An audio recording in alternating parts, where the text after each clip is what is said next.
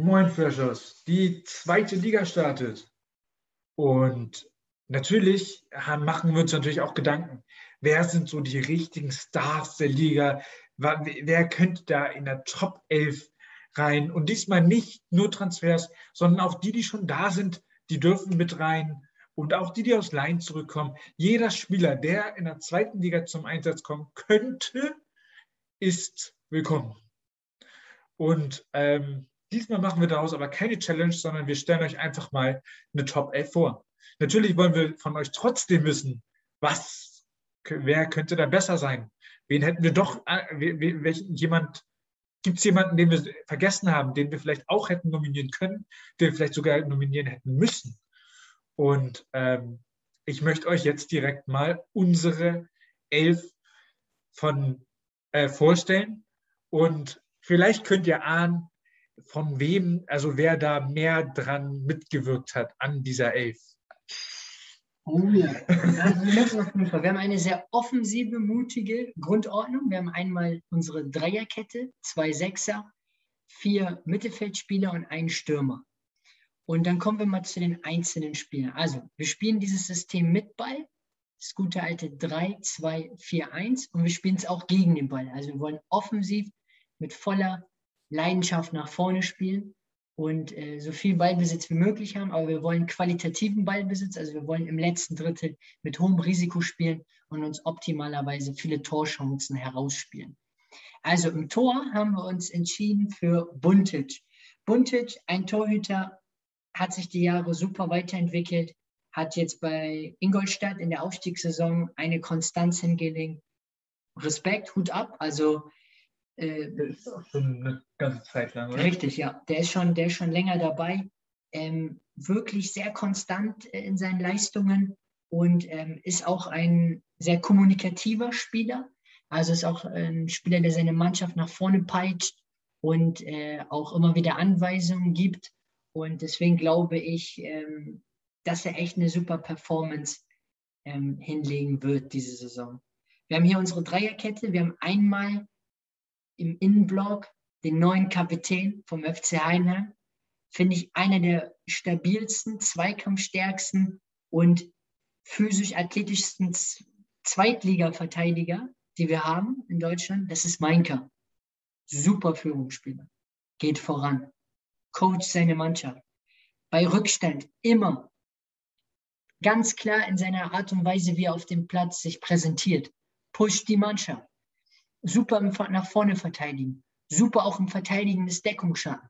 Und ich glaube, dass er dieses Jahr auch mit der Nominierung als Kapitän den nächsten Schub merken wird und äh, nochmal einen Step weitergehen wird in seiner äh, Leistung und auch in seiner Entwicklung. Und deswegen Mainka ganz klar hier als zentraler Innenverteidiger. Als rechter Innenverteidiger, der Name ist, glaube ich, schon ein Hit, weil ich muss ehrlicherweise zugeben, als ich den Namen mehrmals gelesen habe oder nachgesprochen habe, kam bei mir dann immer Van der Werf. Da habe ich aber nochmal nachgelesen. Ist das ein neuer Dartsname eigentlich? Ja, genau. Der, der, der, der ist gut, der ist gut. Ähm, aber äh, der Kollege heißt Van der Werf und der ist ausgeliehen von Red Bull Salzburg zu Paderborn. Hut ab an den Sportclub Paderborn. Super Scouting, kreative Lösung gefunden und sie haben ganz klar gemerkt, sie haben Bedarf auf der Innenverteidigerposition und haben dann so einen hochveranlagten Innenverteidiger ähm, in dem Sinne verpflichten können. Klar ist nur ausgeliehen, aber ähm, es ist eine wichtige Entscheidung.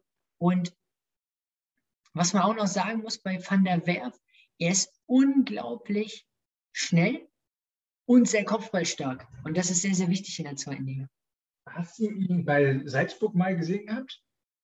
Ich, also ich, ich hatte ihn nicht auf dem Zettel, hm. aber dann, so ich gucke jetzt auch ab und zu mal Testspiele und was der im Spielaufbau anbietet, boah, das macht Laune und das gibt Paderborn richtig viele Möglichkeiten. Ich will, also wahrscheinlich muss, ist er ja dafür da, schon laut zu ersetzen. Ähm, oh, ich weiß nicht, ob das nur ersetzen ist, aber das wird man in den nächsten Wochen dann auch sehen. Ja, du hast einen super Punkt. Eine überragende Spielübersicht. Und was ich bei ihm sehr, sehr faszinierend finde, ist, mit welcher Lockerheit er aufbaut. Also man merkt, der ist, der ist die Ruhe selbst. Und das ist ja auch eine wichtige Qualität, die ein Innenverteidiger haben muss, dass er diese Lässigkeit hat. Und die hat er einfach im Spielaufbau. Und was ich sehr, sehr gut finde, sind halt auch seine Chipbälle, nicht nur in die Halbräume, also hier bezogen auf unsere zwei Sechser, sondern er spielt auch, finde ich, super äh, diagonale Bälle, einmal nach links außen und einmal nach rechts außen.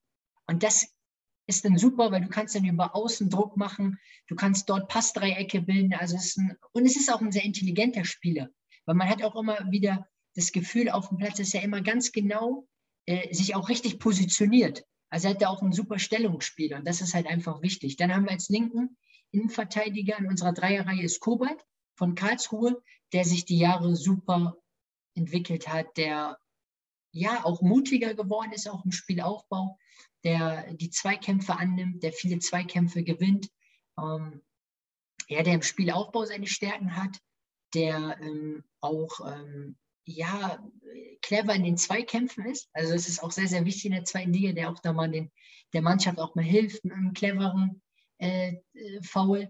Und ähm, das ist ein Spieler, der die nächsten Steps machen wird und ich glaube auch langfristig auch für die erste Liga interessant sein wird für die Vereine, weil er ähm, auch beidfüßig ist und ähm, ja auch noch äh, viel Entwicklungspotenzial hat.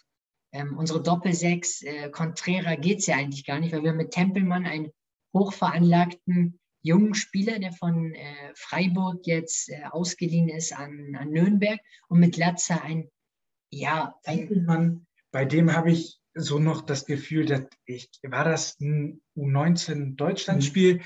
wo er richtig geil das Spiel aufgebaut ja. hat und dann wenn man so einen Spieler dann einmal gesehen hat, so ein bisschen angeteasert wurde, dann guckt man das ganze Internet durch, ob man noch mehr Bilder von dem findet. Zumindest ging es mir so.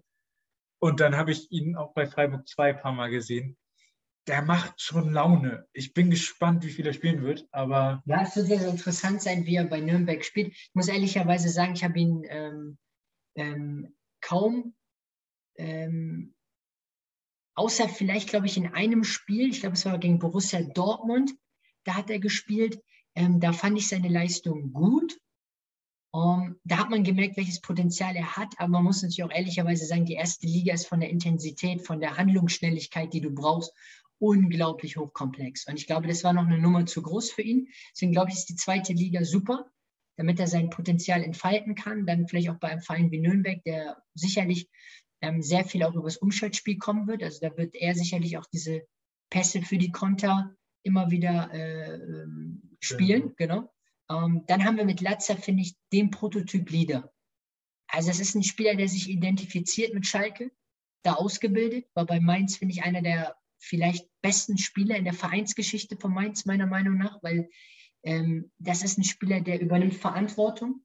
Es ist ein Spieler, der ist lautstark auf dem Platz. Er ist in der Zweikampfbereitschaft immer dabei. Du hast das Gefühl, der mal locht auf dem Platz, der gibt immer volle Pulle. Das ist einfach ein Spieler, der eine Mannschaft führt und nicht nur kommunikativ führt, sondern auch mit seiner Körperhaltung auf dem Platz. Und das ist, finde ich, eine super, äh, also eine super Fähigkeitensammlung, die ein Spieler haben muss. Und was man bei Latze auch noch sagen muss, er ist ein super Spieler in Distanz, äh, also bei Distanzabschlüssen und äh, der macht auch super Freistöße. Und was man auch sagen muss, ähm, Latzer passt super auch zu dem neuen Weg, den Schalke gehen möchte, ist halt einfach Spieler, die zu 100 Prozent verstehen, was es bedeutet für Schalke zu spielen. Und den Weg, den sie ja jetzt gehen, ist halt über dieses Malochertum. Also sie wollen halt die zweite Liga über zwei Kämpfe gewinnen, ähm, über die Bereitschaft, über eine Kompaktheit, über dieses leidenschaftliche Verteidigen. Und dafür ist halt Latzer geholt worden, dass er diese, diese, diese Mentalität der Mannschaft vermittelt. Äh, meiner Meinung nach ähm, ist es auch logisch, weil in der ersten Liga brauchst du natürlich auch ganz andere Tugenden. Und äh, äh, da hat Schalke halt immer probiert, spielerisch Fußball zu spielen und hat da auch eher auf die kreativen Spieler gesetzt, was halt logisch ist. Latzer würde da auch gut passen, aber jetzt hat man erkannt, okay, Latzer ist in dem Sinne der, der Führungsspieler. Er ist ja auch jetzt Kapitän der Mannschaft, ähm, wurde zum Kapitän nominiert. Und deswegen hat man probiert, so viele Mentalitätsspieler wie möglich drumherum zu bauen, mit den jungen Spielern, dass die sich dann mit den Führungsspielern und mit den Mentalitätsspielern entfalten können. Und sicherlich ähm, äh, hätte Latze auch schon letzte Saison Schalke geholfen, aber da war der Kader einfach darauf ausgelegt, sehr viel spielerisch zu lösen, viel über die Halbräume zu kommen, viel über einen hohen Ballbesitz. Und in der zweiten Liga wird es auch so sein, dass sie sehr, sehr viel den Ball haben werden. Aber es ist, halt einfach eine physische Liga, eine athletische Liga. Und dafür brauchst du einfach Spiele, die diese Zweikämpfe annehmen und auch bereit sind, maximal leidenschaftlich alles in die Waagschale zu werfen in Liga 2. Also Latzer, ja, du hast jetzt gesagt, das wäre meine erste Frage gewesen, aber die hast du schon bestätigt, dass ich sage mal, dieses Trümmerfeld Schalke 04 von der, von der, von der Mannschaft her, weil die so zer, zerrüttet waren jetzt auch in der letzten Saison und jetzt auch die, die neu kommen. Ich weiß nicht, wie viele Neuzugänge die hatten, aber gefühlt ist der ganze Kader neu, dass er das zusammenhält. Ähm, das hast du schon beantwortet. Und jetzt meine, meine andere Frage. Glaubst du, dass Schalke nicht abgestiegen wäre, wenn sie also glaubst du, dass sie zu viel in den Tugenden oder in dem, worauf es ankommt, gedacht haben und zu wenig in dem Mix, dass man trotzdem noch einen Zusammenhalt braucht und dass man trotzdem. Hm. Man muss wirklich sagen, Schalke ist ein hochkomplexer Fall, weil Schalke natürlich viele Trainerwechsel hatte. Also dementsprechend ist es eigentlich kaum zu bewerten, was welcher Trainer genau äh, wie, äh, wollte. Das heißt, jeder Trainer, der neu kam, hatte natürlich die Schwierigkeit, dass er mit dem Kader gearbeitet hat, der zusammengestellt worden ist für Spielidee XY. So, und ich habe allergrößten Respekt vor jedem Trainer, der dort gearbeitet hat. Ähm, aber sie tun mir dahingehend auch leid, weil was sollten die denn groß machen? Sie kommen dahin, müssen mit dem Kader arbeiten, der da ist. So, und die Frage ist halt, hm, immer beim Thema Kaderzusammenstellung, da verlinken wir euch auch ein Video, was wir gemacht haben, zum Thema, worauf sollte man, äh, also welche Leitfragen spielen eine wichtige Rolle beim Thema Kaderzusammenstellung. Ich glaube, das ist noch äh, nicht veröffentlicht. Aber ihr werdet es sehen, wenn ihr den Kanal abonniert. Richtig. So, ja, gut korrigiert, hat er vollkommen recht. Wenn man so viel Content produziert, hat man äh, nicht mehr so einen Überblick, was wann an welchem Tag kommt. Aber ja, äh, hast du vollkommen recht. Ähm, deswegen glaube ich, es, es war einmal der Punkt, sie hatten ähm, vielleicht einmal beim Kadermix hätten sie mehr machen können. Und die Frage ist natürlich auch, Sie haben den Kader zusammengestellt für den Trainer XY. Also Sie haben ja viele Trainer gewechselt. Damals. Genau. So, und jetzt ist halt die Frage, ähm, genau, dann hatte er eine, eine Idee, das hat dann nicht funktioniert, dann haben sie gewechselt und dann ging es immer weiter, dass sie viele Trainer, ähm, also halt immer wieder gewechselt haben. Problem war ja auch die Trainer, die dann ja immer wieder kamen, äh, wie zum Beispiel ein Baum, der hat ja kaum Zeit bekommen oder auch ein Groß, die, die haben ja in dem Sinne ja auch. Ich wollte keine Zeit. Genau, die haben in dem Sinne, klar, jetzt kann, wird jetzt sicherlich jeder doch sagen, sie hatten doch viele Spiele, aber Spiele, die Anzahl der Spiele hat nichts mit Zeit haben zu tun, weil du musst ja auch die Faktoren abziehen, Länderspielpause. Ähm, vielleicht auch ähm, der Kader ist nicht bei 100 Prozent. Man muss natürlich auch sagen, sie hatten eine hohe Verletzungsanfälligkeit. Also es waren sehr, sehr viele Mittelfeldspieler auch eine Zeit lang gar nicht da. Das heißt, die, die, Trainer mussten halt immer wieder mit einem sehr dünnen Kader arbeiten. Und ich glaube, darauf haben sie auch dieses Jahr großen Wert gelegt, also jetzt in Liga 2, einen sehr breiten Kader zusammenzustellen, um ähm, immer wieder optimal reagieren zu können. Und Wobei breiter Kader bei Schalke mit so viel Verbindlichkeiten natürlich auch sehr interessant ist, weil wie wollen sie das bezahlen? Also jetzt gehen sie wieder in, meiner Ansicht nach ein sehr hohes Risiko mit dem, was sie tun, was die ganzen Finanzen, was die ganzen Finanzen angeht. Wenn sie jetzt nicht aufsteigen einmal und ähm, HSV-Fans kennen das Gefühl, ähm, also irgendwie Schalke ist so ein Ding, da muss man sich, glaube ich, richtig Sorgen machen. Aber lass uns mal weitergehen. Jetzt hier. noch mal ein Punkt zu Schalke, was mir auch noch mal eingefallen ist, weil es ganz interessant ist weil Schalke ja so ein Thema ist, worüber sehr, sehr viele geredet haben. Logischerweise, dass es ein Traditionsverein ist, der ähm, ja so eine enorm lange Ergebniskrise hatte und ähm, ja auch viele Probleme hatte. Ich glaube, der Kader von Schalke aus der letzten Saison, der ist sehr gut zusammengestellt worden, in dem Sinne, dass du ein ganz klares Ziel hattest, spielerisch, also Ballbesitzfußball, also einen sehr dominanten Ballbesitzfußball zu spielen. Die Frage ist nur dann, wenn der Gegner diese Art und Weise in dem Sinne auscoacht, sage ich. Also sprich, der Gegner weiß ganz genau, sie wollen den Ball, bekommen sie den Ball, haben dann das Problem, dass sie gegen eine sehr tief organisierte Deckung spielen müssen. Und dann fehlt in dem Sinne der Plan B im Kader. Und das meine ich halt, dass sie vielleicht beim Kadermix vielleicht noch ein Tick variabler. Aber das ist ja kein Ballbesitz. Also sind wir mal ernsthaft. Wer Ballbesitz jetzt sagt, ich spiele hinten rum und freue mich, dass ich, dass ich nie angegriffen werde, dann ist kein Wunder, dass du absteigst. Okay, ich habe dir mal gesagt, 30 Unentschieden funktionieren und dann mit ja, Siegen. Aber, aber es ist ja der übersetzte Ballbesitzfußball, so wie der Tenor ist, ähm, über den immer gerne gesprochen wird. Und der Punkt ist, dass der Kader sehr, sehr viel Qualität hat. Die einzelnen Spieler, die Schalke hatte in der letzten Saison, die sind alle gut.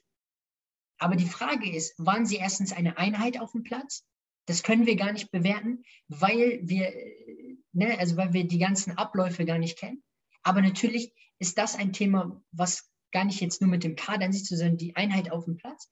Der zweite Punkt ist, ähm, taktisch auch flexibel zu sein. Also war es den jeweiligen Trainer eigentlich auch möglich, viel zu variieren? Das kann man natürlich äh, auch schwer beurteilen, weil man ja nicht genau weiß, nach welchen Kriterien der Kader zusammengestellt worden ist. Und der dritte Punkt ist, ich glaube, am Ende war es dann auch eine mentale Geschichte. Ich glaube, jeder Spieler, der bei Schalke war, hat das Talent, hat die Qualität und hat auch die Fähigkeiten, bei so einem großen Verein zu spielen. Aber du hast halt ein zwei Probleme. Du hast eine Ergebniskrise und enormen Druck. Und ich glaube, da wäre es einfach wichtig gewesen, einfach einen neuen Wettbewerb einzuführen. Zu sagen, okay, wir sind letzter Platz, ist uns doch egal. Wir spielen unseren eigenen Wettbewerb. Wir fangen bei Null an. Und wenn du das kommunikativ der Mannschaft vermittelst, mit der klaren Idee, wir spielen straight nur nach vorne, wir spielen das, was Schalke ausmacht, Malochen, mit voller Leidenschaft spielen, mit Mentalität, äh, mit der Zweikampfbereitschaft, mit der Kompaktheit, mit, mit dem hohen Verteidigen nach vorne, ähm, dann, äh, und vielleicht dann auch mit einem Spieler wie Latze, der, der alles zusammenhält, wie du schon richtig meintest, ähm, hätten sie vielleicht den Klassenhalt geschafft. Aber das kann ich immer sagen, was in der Vergangenheit können wir nicht ändern. Wir können aber daraus lernen. Und das ist das, was Schalke jetzt machen. Was wir aus den Fehlern von Schalke gelernt haben. Richtig. Und Schalke hat jetzt für sich entschieden, mit Latza den vielleicht ähm, besten Leader der Bundesliga verpflichtet zu haben. Und das haben sie gemacht super Transfer. Ähm, äh, da kann man sie nur beglückwünschen. Kommen wir zu unserer Viererreihe. Wir haben hier nochmal eine schöne, äh, äh, ja, so ein bisschen am Beispiel von Schalke auch noch ein bisschen was erklärt. Finde ich gut, weil, weil Schalke auch ein super interessantes Beispiel von letzter Saison war. Immer noch ein interessantes Beispiel ist, wie sie sich entwickeln werden. Genau, in Liga 2. Das wird sehr, sehr interessant. Ähm, wir haben einmal auf den Außenpositionen Skarke Rese, Topspeed, schnelle Spieler, eins gegen eins, ähm, enge Dribbelführung, raumgreifende Dribbelführung, super Anlaufverhalten, super Pressing, super Gegenpressingverhalten, also gutes Pressingverhalten. Ähm, zwei super spielstarke Zehner mit Kempe und Kerk, ähm, super Freistoßschützen, ähm, beidfüßig, spielintelligent, ähm, handlungsschnell, super in der Balleroberung, super offensive Standards. Also gerade bei Kerk, ich finde, das ist so ein Typ, Qualität pur. Und ich habe immer das Gefühl, der kriegt nicht 100% auf den Platz. Also manchmal, äh, äh dann wird das Spiel auf ihn abge, abgeschnitten, war bei, also äh, zugeschnitten, ähm, war bei Osnabrück genau das gleiche. Und dann kriegt er die 100% nicht auf den Platz. Hast du auch das Gefühl oder würdest du sagen? Nee, ich glaube, ich glaube, er, er hat, ich finde, er hat super Spiele gemacht. Ich glaube, es ist ein bisschen was anderes. Ich glaube, Kerk ist ein so ähm, kreativer Spieler und ein so guter Unterschiedsspieler, der einfach diese Überraschungsmomente erkennt und einfach merkt, okay, der Gegner ist nicht gut gestaffelt, da sind äh, Räume, die wir bespielen können. Und ich glaube, das ist ein Spieler, der ähm, einfach das Gefühl haben muss, wertgeschätzt zu werden. Ich glaube, das hat er bei Osnabrück einfach, äh, genau, hat er mitbekommen, also er hat großes Vertrauen bekommen und das hat er, finde ich, hat man auch auf dem Platz gemerkt. Er hat zum Beispiel ein Spiel, äh, meine ich, in Regensburg hat er ein Tor gemacht, das habe ich selten bei, in der zweiten Liga gesehen, ein unglaublich geiles Tor. Er hat ähm, super viele geile Freistöße gemacht ähm, und der Mannschaft, äh, also dadurch hat Osnabrück natürlich auch viele Standardtore machen können. Und ich glaube, Kerk ist ein Spieler, ähm, ist ein sehr sensibler Spieler. Ich glaube, es ist wichtig, dass er ähm, kommunikativ mitgenommen wird, dass er sich wohlfühlt, dass er ein gutes Gefühl hat. Und ich glaube, jetzt bei Hannover mit dem neuen Trainer Zimmermann, der einen großen Wert darauf legt, ähm, dass Spieler sich wohlfühlen in den Abläufen. Er hat ja auch bei Havels eine super Arbeit geleistet. Ähm, da war auch immer ein klares äh, System im eigenen Ballbesitz erkennbar. Und ähm, deswegen glaube ich. Jetzt wieder das, ich glaube, es war das 1-1 gegen Magdeburg im Testspiel technisch kannst du den gar nicht, also gefühlt, ich habe das gesehen und dachte, den kannst du da gar nicht ins Tor bringen, aber der Ball war drin und ich ja. dachte so. Hatte, das ist ein gutes Beispiel, weil das Tor war brillant, also ähm, Wahnsinnstor. Und dann haben wir vorne im Sturm, finde ich, einen super interessanten Stürmer und das ist der Winsheimer.